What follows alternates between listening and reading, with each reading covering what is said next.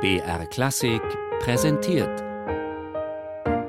Das Stichwort Lexikon der alten Musik. Immer sonntags um 12.40 Uhr auf BR Klassik.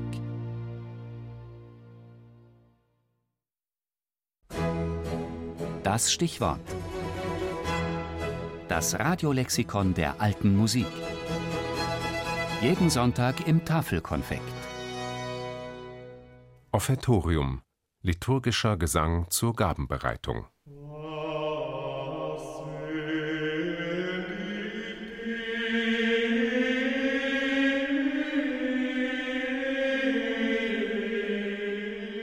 Seit dem Mittelalter ist es in den verschiedenen Choraltraditionen üblich, den liturgischen Opferritus, also die Darbringung von Brot und Wein, durch einen Gesang zu begleiten.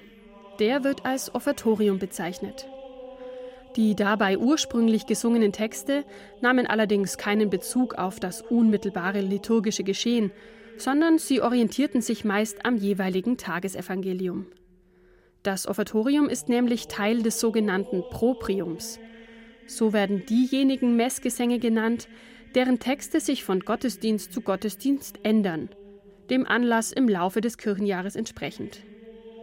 Das Gegenstück dazu, das sogenannte Ordinarium, bezeichnet dagegen diejenigen Messgesänge, die in jeder Messe den gleichen Text vortragen, wie zum Beispiel das Kyrie oder das Gloria.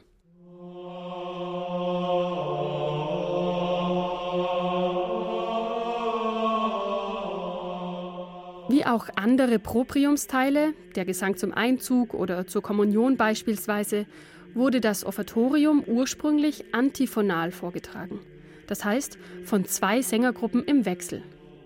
Erst später setzte sich eine zunehmend responsoriale Tradition durch, bei der sich eine Sängergruppe mit einem Solisten abwechselt.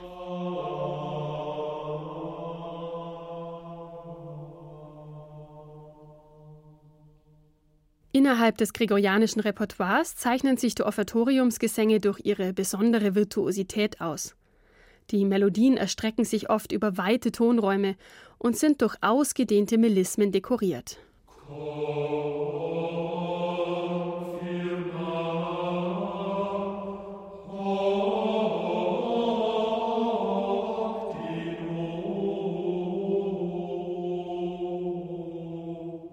Als im Spätmittelalter die liturgischen Gesänge in der Regel mehrstimmig vertont wurden, konzentrierte sich diese Praxis in erster Linie auf die gleichbleibenden Messteile des Ordinariums.